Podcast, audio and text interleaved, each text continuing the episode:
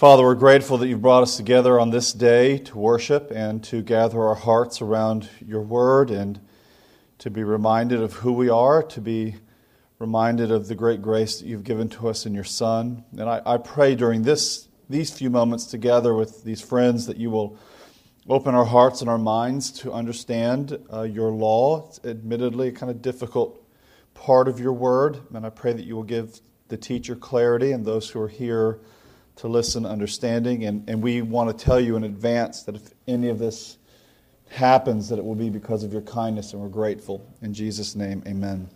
You know, Gil, Gil sends out emails asking for titles of these series that we're about to do. Um, I'm starting a, a, seven or eight week series today. Um, I'll start here and I'll kind of go back, you know, to the, uh, assembly hall. But uh, you know, I, I'm, we're doing seven weeks in the book of Zechariah. I was like, I think they're going to be beating the door down to get in.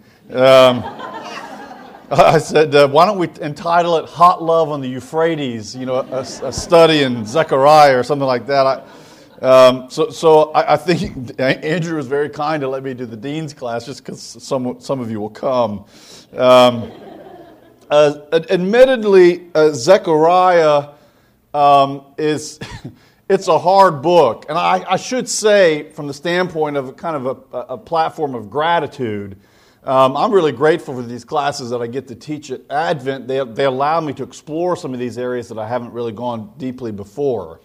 Uh, and, and, Zechariah is a book that I've wanted to engage, in, I've done it in a cursory way, but I've wanted to ga- engage it a little bit more with some depth to it. And this is the class that I'm going to use as the means by which I do that. So I'm, I'm, I'm grateful. If it's just three of us, that'll be fine. It'll still be um, worthwhile. Um, so let's think about Zechariah on some introductory matters first. And then I hope to at least this morning get through his first vision, his night vision that he has um, in chapter 1. Um, you know, and those of you who've been in some of my classes before know about the minor prophets. Um, Zechariah is the second to the last of the minor prophets. Matter of fact, a, um, a former professor of mine just published a little popular commentary on these post exilic prophets entitled, I thought it was a clever little title, The Next to the Last Word. Um, in other words, if, if, God's revelation, Hebrews chapter 1, if God's revelation of Himself and His Son, Jesus, is the final word, then these post exilic prophets, Haggai, Zechariah, and Malachi, um, they are the next to the last word, right? I think that's, that's a clever way of thinking about it.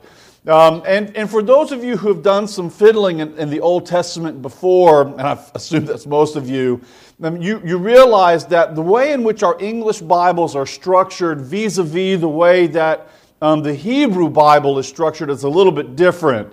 Uh, if you get a chance someday and you're in Barnes and Noble and you're kind of wandering up and down the, Christianity and Bible aisle, those are like huge aisles and where we are. And then you go to the Judaica section, that's a kind of small little area, right? Um, but there's, uh, there, there are translations from the Jewish Publication Society that order their translation according to the Hebrew canon, uh, which is a tripartite canon, it's a three part canon.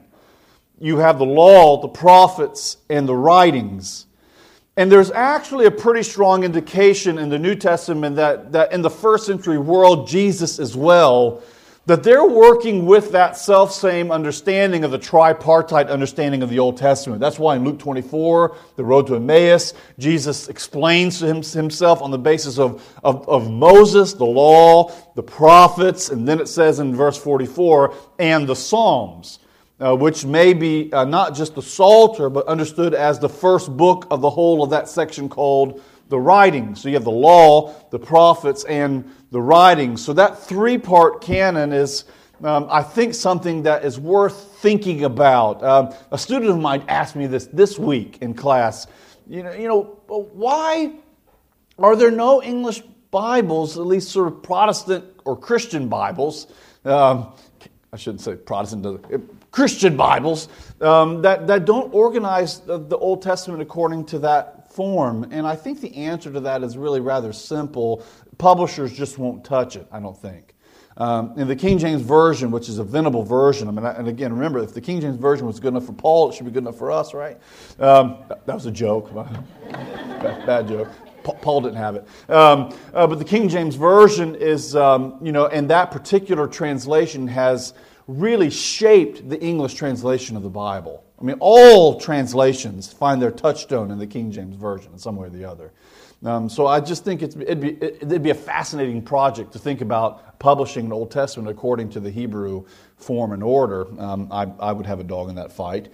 Um, but when you think about that tripartite form, law, prophets, and writings, the prophets, that middle section, is broken up into two so that you have the former prophets and the latter prophets. And this might be a surprise to you. For some of you haven't heard this before, the former prophets are books that we tend to think of in purely historical terms.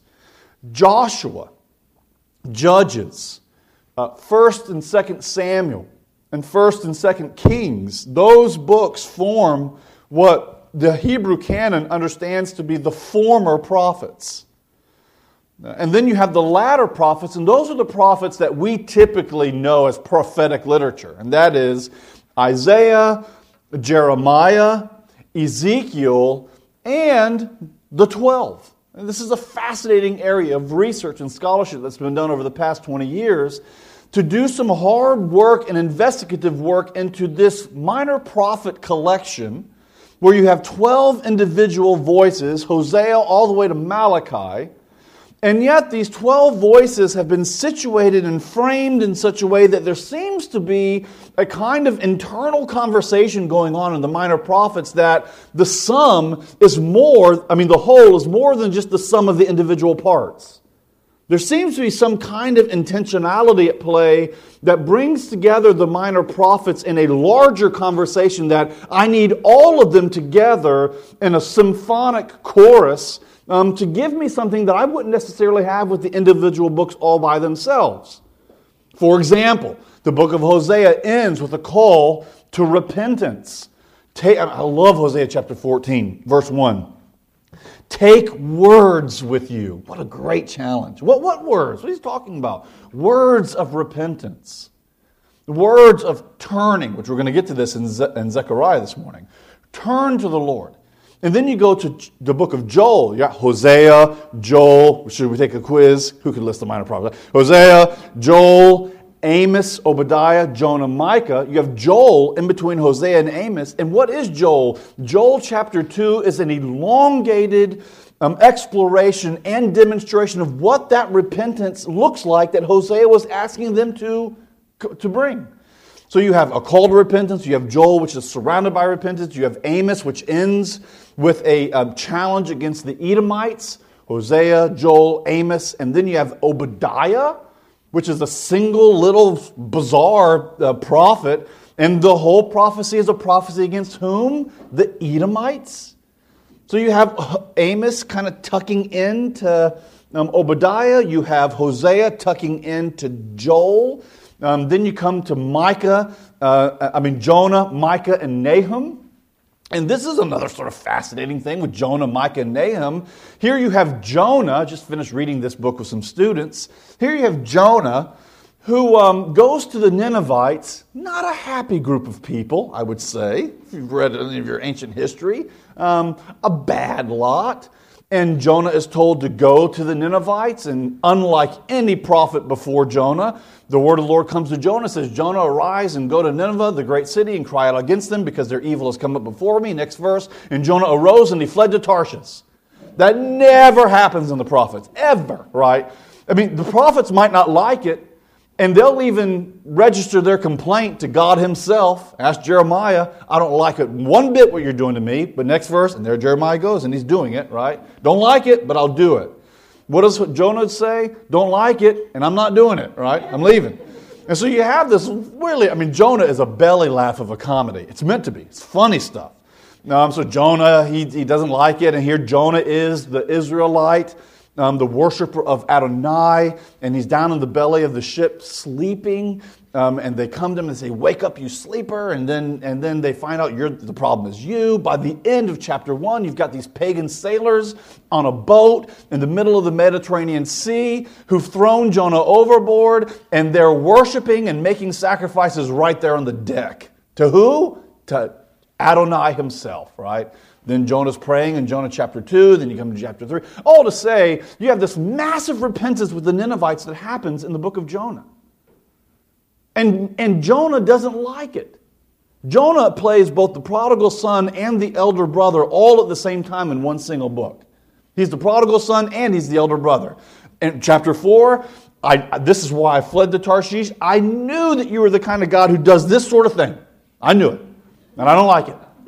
So Jonah goes out and, and uh, he sits on the side of a hill um, waiting for a fireworks show, I believe. He thought God was going to hail down his, um, his judgment on Nineveh. And then, and this is kind of fun, right? Um, God gives Jonah, we don't know what this plant is. People, people translate it castor oil plant, or we just don't know. But the Hebrew word for the plant that grows over Jonah is kikayon. Um, it sounds funny to you, and I think it's supposed to sound funny, right? Uh, Jonah, as the text says, loves. And the way in which the Hebrew grammar is structured there shows us that he doesn't just love it, he really, really loves his kikayon, right? And, and God uh, comes to him at the end and he says to him, Jonah, is it right that you love that kikayon, your little kikayon plant, your little gourd plant that grew over you and gave you a little shade? Is it not right that you don't love that kikayon plant so much and I shouldn't love these 120,000 people who don't know their right hand from their left? And then you, so you have that picture of the Ninevites, bad group of people, the wrong people, celebrating the grace of Israel's God. And then you come to a book like Nahum, and guess what? It's the same Ninevites, and they're um, under the lioness a judgment of the self same God. It's enough to give you whiplash in the minor prophets. Will the, it's like it's, what the minor prophets leave us with in, in a way is will the real Ninevites please stand up? Is it the Jonah Ninevites or is it the Nahum Ninevites? And here you have a book like Micah, right between Jonah and Nahum, that helps you to interpretively navigate these very different views on what the potential for the nations are vis a vis Israel's God. You can either, they become future indicators of possibilities for the surrounding nations. You can either be Jonah's Nineveh or you can be Nahum's Nineveh. It's your choice, right? It's put before you. So you move from that to Jonah, Micah, Nahum, then you go into uh, Haggai. I mean, did I get this right? Habakkuk, Jonah, Micah, Nahum, Habakkuk, then uh, Zephaniah, two great little books. Haggai, which is a book that's linked to Zechariah. And Haggai is all about rebuilding the temple on the far side of the destruction, and then Zechariah and Malachi. So these books have been put together in a way that they can all be read individually. We're going to do that with Zechariah, but they also together tell us something about the character of God. Hosea chapter 14 ends with a verse that I actually believe is an interpretive invitation to the whole of the minor prophets. And the verse goes like this Let the wise discern and understand God and his ways. That's the invitation. You want to have a, if we're going to make a t shirt for the, for the minor prophets, for the book of the 12, the t shirt I think would say something like, Let's understand who God is, right? And who is God? He's a God who's merciful, and He's a God who's severe. And, he, and, and the minor prophets bring that before us to in a way whose force is frankly tyrannical. Well, that was too long of an introduction to Zechariah. If you have cell phones or a Bible somewhere, do that. Um, let me read to you the beginning of Zechariah. In the eighth month of the second year of Darius, the word of the Lord came to the prophet Zechariah, son of Berechiah, the son of Iddo. Now, this is interesting because later on we will have Zechariah identified simply as the son of Iddo. Right? Now, who is Iddo? Well, apparently, Iddo, according to Ezra, was a priest that was a first generation priest that came back to Jerusalem on the far side of their exile. I'm going to explain all of this in a second. But this shows us something about the lineage of Zechariah the prophet. Zechariah was in the priestly line. He was within the priestly guild. There's another prophet who's like that as well, actually, several Ezekiel, Jeremiah, their priest and prophet kind of overlapping the one with the other. And here you have Zechariah who comes from a priestly line, and he is, for, for I guess, uh, should best be understood as a second generation uh, member of the post exilic community of Jerusalem. Now, let me give you kind of a big Goodyear blimp view on what happens in the sixth century in ancient Israel. All right.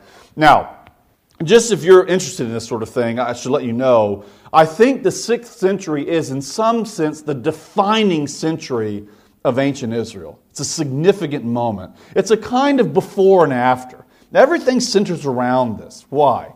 Well, you know the story. The northern kingdom and the southern kingdom had been split, right? Rehoboam, Jeroboam. That happened around the ninth century, early ninth century. And then with these two kingdoms that were split, it's, it's worth knowing because the Bible centers around the southern kingdom, around Judah and Jerusalem.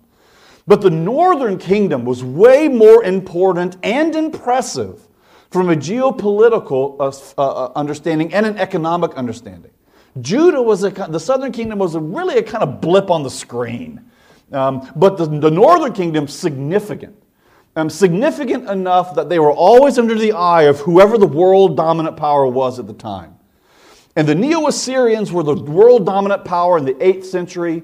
Um, the northern kingdom got a little bit cocky. It's a very long, complicated story. We got a little bit cocky, out of sight, out of mind. We're not going to pay our taxes to the Assyrians anymore. And here comes Sennacherib with his troops, and they destroy the northern kingdom in the early eight, in the late 8th century, and down goes the northern kingdom.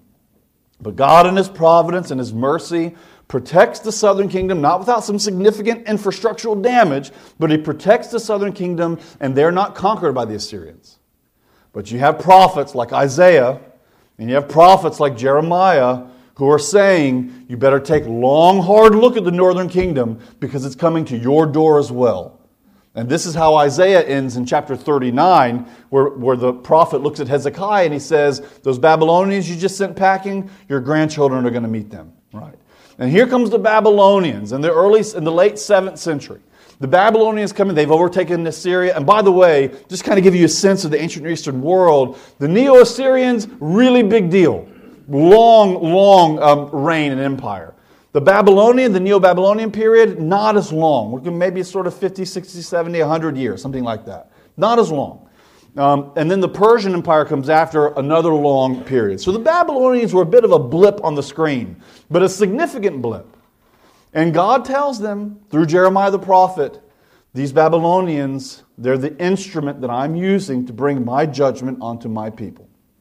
And through a long and complicated a relationship that began in the 7th century and then moved into the early uh, 6th century. You have um, Jerusalem and Judah come under the siege of Nebuchadnezzar, and in 586 or 587 BC, they are destroyed and they're, um, they're raided. The, the walls come down. You can read the book of Lamentations, tears your heart out. Um, it's awful what happened, right? Basically, it was a two year siege, Nebuchadnezzar and his troops around Jerusalem, and the answer was I mean, the, the, the military strategy was we'll wait longer than you can survive in there, right? And it turns awful. Read Lamentations and you see the horror of what was going on on the inside of those of the gates of Jerusalem. They eventually fell, the walls were destroyed, the temple was destroyed. So you think about this, it's hard for us to get a real sense of this, but maybe a close analogy would be um, seeing the cap like a planet of the apes kind of scene, right? Seeing the capital um, of uh, uh, uh, the dome in Washington D.C. completely destroyed. Right? I mean, this is this is the center. This is the symbol by which Israel understands their not only their national identity but their religious identity, their whole being centered around the temple. And Nebuchadnezzar came in and he destroyed it, and he sent a majority of the population into exile into Babylon. It is it was horrible, and it was defining. There was a before and an after. So that's why most uh, people who get, deal with the Old Testament think about pre exile, exile, and then post exile. But what do you have in all three of those, right? It's the exile itself that becomes the kind of means by which this historical dynamic is understood. Well, what happens? This, have, you, have, you, checked out your board yet? I'm kind of bored. Um, uh, I'll give you a little bit of this here. 539 BC, Cyrus the Great conquers Babylon. Now, this is so interesting because Cyrus in Isaiah chapter 45 is identified as a Messiah. Isn't that something? Isaiah predicates Mashiach, Messiah, on Cyrus the Great. Why? Because Cyrus the Great is the means, the gracious means by which God is going to lift and alleviate the burden of exile and allow his people to go back into their land and in time, not just to go back into their land, but with the support militarily and financially of the Persian Empire to go back into the land and to rebuild their walls and to rebuild their temple.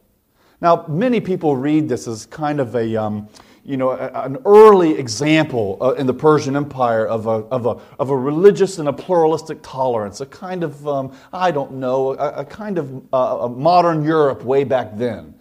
I don't think so, right? I think Darius, who ends up coming into charge in 522 BC, Darius the first, we read about him in Daniel. Darius had problems all over the place. Matter of fact, his first three years of, as ruling as the, as the emperor of the Persian Empire were, was an absolute mess.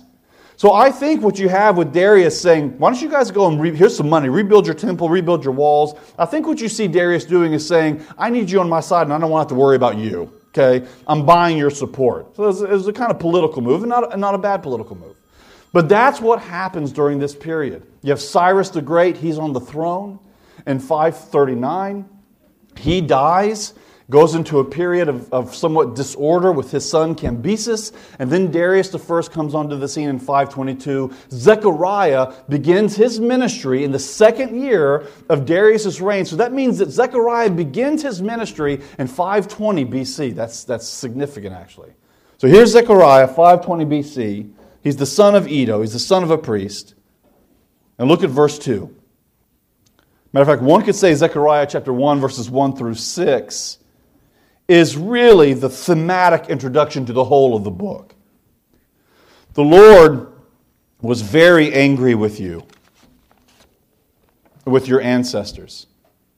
Therefore, tell the people this is what the Lord Almighty says Return to me, declares the Lord Almighty, and I will return to you, says the Lord Almighty.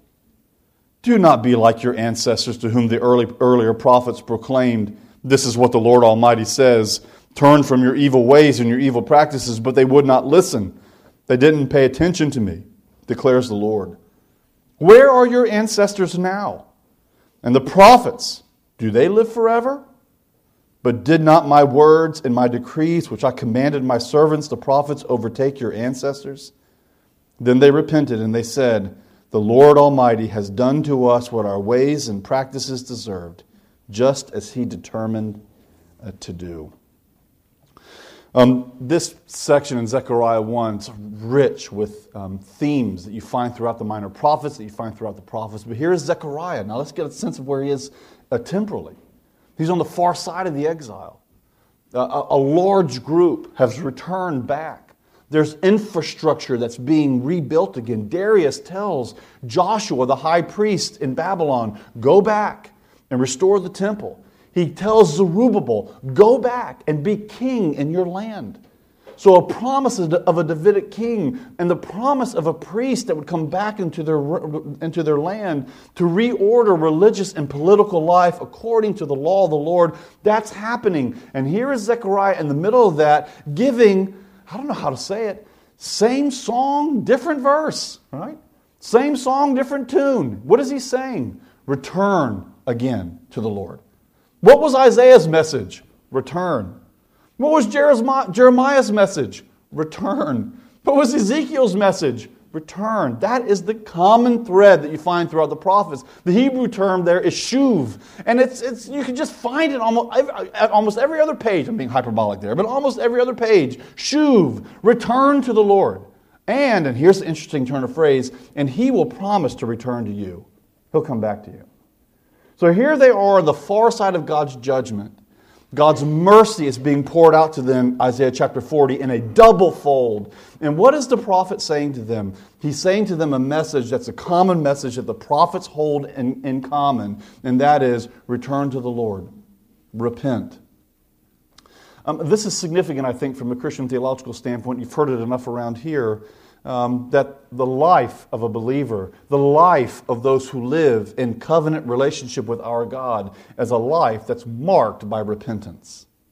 I was having this conversation with one of my children recently who, who seems to keep banging his head against the wall um, because of a certain pattern. Um, and uh, he's like, I just can't, can't break this. And I'm like, well, brother, welcome to the life of a believer, right? Um, we, are, we just we, we repent again and again and again. So here's the word that you have that's coming from Zechariah the prophet repent. Now, there's a significant aspect of this call to repentance that's embedded in Zechariah's name. Zechariah's name actually means the Lord remembers. Zakar is the Hebrew word for remember. Yah is the diminutive form of that four letters of Yahweh, Adonai. So it's Yahweh or Adonai. He remembers. And you go, well, he remembers what? He remembers himself. The Lord remembers his own covenant promises with his people. I think this is very important to recognize that God's relationship with his people in the Old Testament is not contractual, it's covenantal. God makes promises to his people I will be your God. Yes, I will bring judgment on you when you fail to live in accord with my commands, but at the end of the day, my yes of mercy, my commitment to my own covenant promises to you will always trump the no of your faithlessness. Always. Yahweh, the Lord, He remembers. And that language of remembering, that's covenantal language. Think about the word remember in the book of Genesis, for example. Noah's out floating on the water, right? And the Lord remembered Noah. You're like, well, that, on our ear, that sounds a little bit strange, you know, because we think about remembering as um, I lost my keys. Oh, yeah, I remember where they are now. I think that's like you can see God going, I think, I think someone's out there on the water. Oh, yeah, that's Noah. I remember him. Right? It's not, not that kind of thing. He's not calling to mind something that sort of seems to have been lost in the fog of his memory. It's a covenantal term. It's a term where God says, I'm about to act. I'm about to act, to instantiate, to actualize my covenant promises, my saving promises to my people. So when Zechariah comes as one who remembers, right, it says that the Lord remembers, what he's claiming, the, the very core of his name is a claim that God has made salvific promises to his people. He's promised that his yes will always trump his no, even though his no has a real sting to it. His yes will, will trump it. And that's why the book of Zechariah, and why we've titled this series, is um, There is a Hope for a Future. There's a future, there's hope. That's what Zechariah is telling the people. Why? You would think that it would be all roses and, and, uh, and daisies on the far side of the exile as they came back into the land, but you've, re- you've read enough in Ezra and Nehemiah to know they come back into the land after being in exile for 70 years, and what do they find? It is a mess. The walls are in ruins. There's no governmental infrastructure. Everyone's doing what's right in their own eyes. There's no temple. There's no centrality of worship. The place is a mess. You can imagine, I mean, think about the difficulty of this. Coming from a settled existence, even religiously speaking, in Babylon, a whole generation had been there, or two. And now leaving that stable reality in Babylon to come back to Jerusalem where it is an infrastructural mess. You can imagine the kind of existential and religious angst that came from that. I thought the far side of the exile was supposed to be the instantiation of the promises of God his promises to redeem and to save. I've come back into a war zone. By the way, you do realize, don't you, that many people didn't leave Babylon. Many stayed just for that reason. Why would we go back? We stay here. There's a Babylonian community that remained, a Jewish community that remained in Babylon for hundreds of years. Right?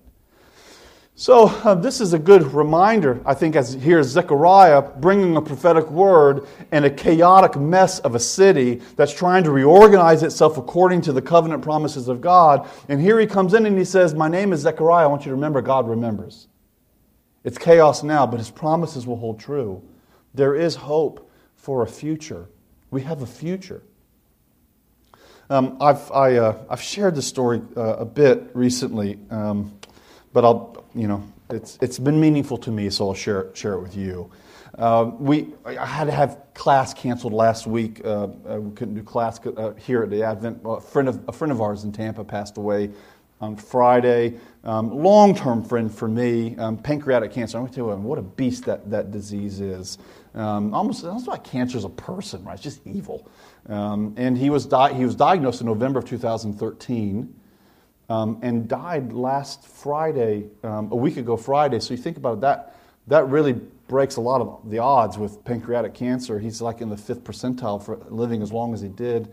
Um, so we're grateful for that. But, you know, I, I grew up with this man named Ron Hawkins. I, we, he taught me Sunday school as, as, when I was younger. We went to the beach every summer as families. I can remember going after raw oysters for him late at night because his girls didn't want to do that. I hear my dad and I go off with him. And uh, we traveled Europe together. So, I mean, I've known this man for a very, very long time. Um, and um, the cancer just began to take its deleterious effects on him over the past six months. So we were at the beach together again this summer. Um, and I don't, you know, I don't I'm not around that a lot. And some of you are maybe in your work or in your field, but I, you know, I'm not around that a lot, or at least not with people that I know well. And you know, it's hard to know how to talk to someone who's dying. I mean, that's, that's a real challenge. And I, I have to admit, I'm sure I was all left feet in that conversation more times than I knew.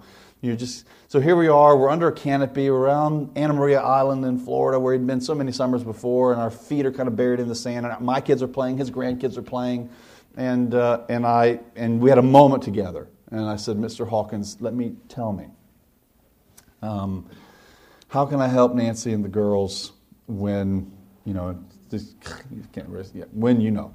Um, and his voice, you know, his voice had gotten weak, and without any hesitation and with the kind of clarity and boldness of voice, and I'm not being hyperbolic here, I know people kind of, but it really was, with clarity of voice I hadn't heard in a while. He said, I want them to know that we have a future. That's what that was his word. I what a, what a, and I, I remember just, there was a kind of existential force that came from hearing that. And, and it told me, by the way, that he'd been thinking about it. It, it just came out too fast, right, and too clear. Um, he's been processing it. It's hard for everybody else to talk about this, what's going on. But he's been processing it, and he's been thinking about it. Um, we were able to have prayer and Bible study with him and his family um, a week. He had a moment of lucidity a few days. I'd flown down to Tampa to be with him. He had a moment of lucidity for a few days. Then he kind of went out again, and I was very grateful to be there when he was lucid again. And we sat around a table and we prayed and we read Psalm 126 about the Lord restoring the fortunes of Zion. We're like those who dream. And we read that together. And we read 1 Peter 1 about momentary trials that work in this life, but they're, they don't even compare to the glory that awaits us. So we were just around the Word where we should have been. And we prayed together and we cried together. And, and there again, he said, You know, I, I'm, I'm holding on to the promises of God. I know that we have a future. And the more that I've reflected on what he said, and as he's experiencing it now, the more that it has dawned on me, I actually don't think there's much of a better summation of the entirety of the Bible than that simple phrase to believe and to hope in the fact that we have a future. This is what Zechariah is doing for his people. He's encouraging them to know that despite the reality of the circumstances that you're in now that don't seem to line up with what you believe the promises of God to entail. You see, you see the intention of that?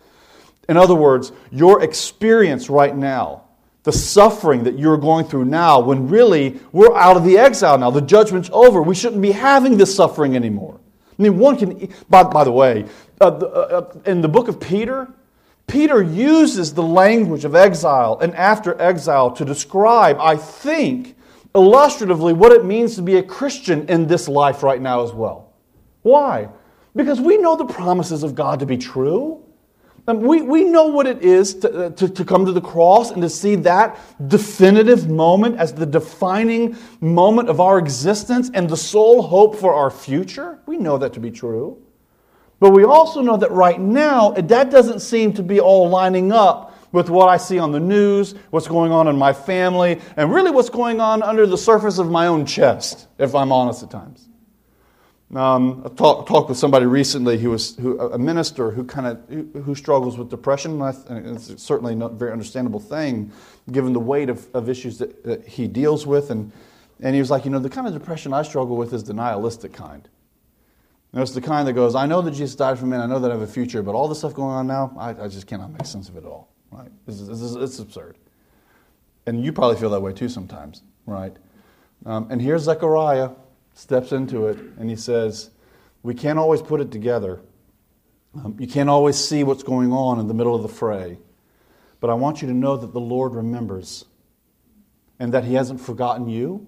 And the fact that you're here now, or let's put it in Christian terms, the fact that the gospel has found you and has spoken into your world, He hasn't forgotten you. He's for you, as all those hymns we sang together just a few an hour ago. I love those hymns. He's for you. In every way that He can be for you, He's for you. Now, that doesn't exonerate you from the complexity of living in a post exilic, uh, complex world that seems to have lost its moral and infrastructural way, doesn't exonerate you from that. You got to live in that world, and you live in that world as a pilgrim, but you live in that world as a pilgrim filled with hope that God has remembered. And if God cannot forget himself, he cannot forget his promises.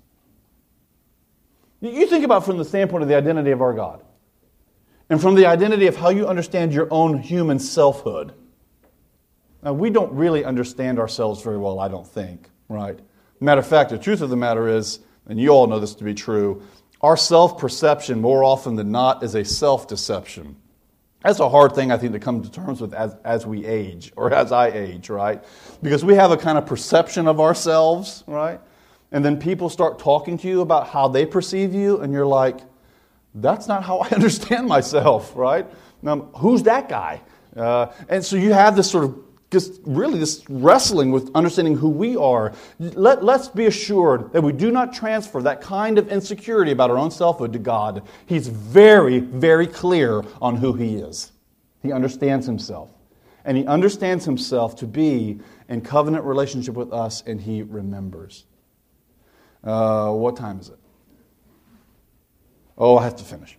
Um, well, next week we'll talk about red, white, and black horses uh, standing among the myrtle trees, riding around the whole world, looking at everything and coming back and saying, looks like everything's okay. We'll need to figure out what they mean by that. Uh, that's a little bit of an interesting thing because it doesn't seem to be okay for us, and it certainly didn't seem to be okay for Zechariah either. So, what does it mean when these horsemen come back and they say, We went over the whole earth and it's, and it's all peace and it's all good? We're going to wrestle with that. That's my little teaser for next week, all right? Let's pray. Father, you're kind in your mercies to us, leaving us these prophetic words. Zechariah, in such a pointed way, says, Where are your ancestors?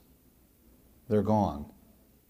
But the prophetic word of the Lord stays forever. Lord, your prophetic word that you gave to your servant Zechariah is with us now. And as we enter into this short study together, I pray that this ancient voice will become alive and new and fresh in our midst as we seek to hear the word of the Lord. In Jesus' name, amen.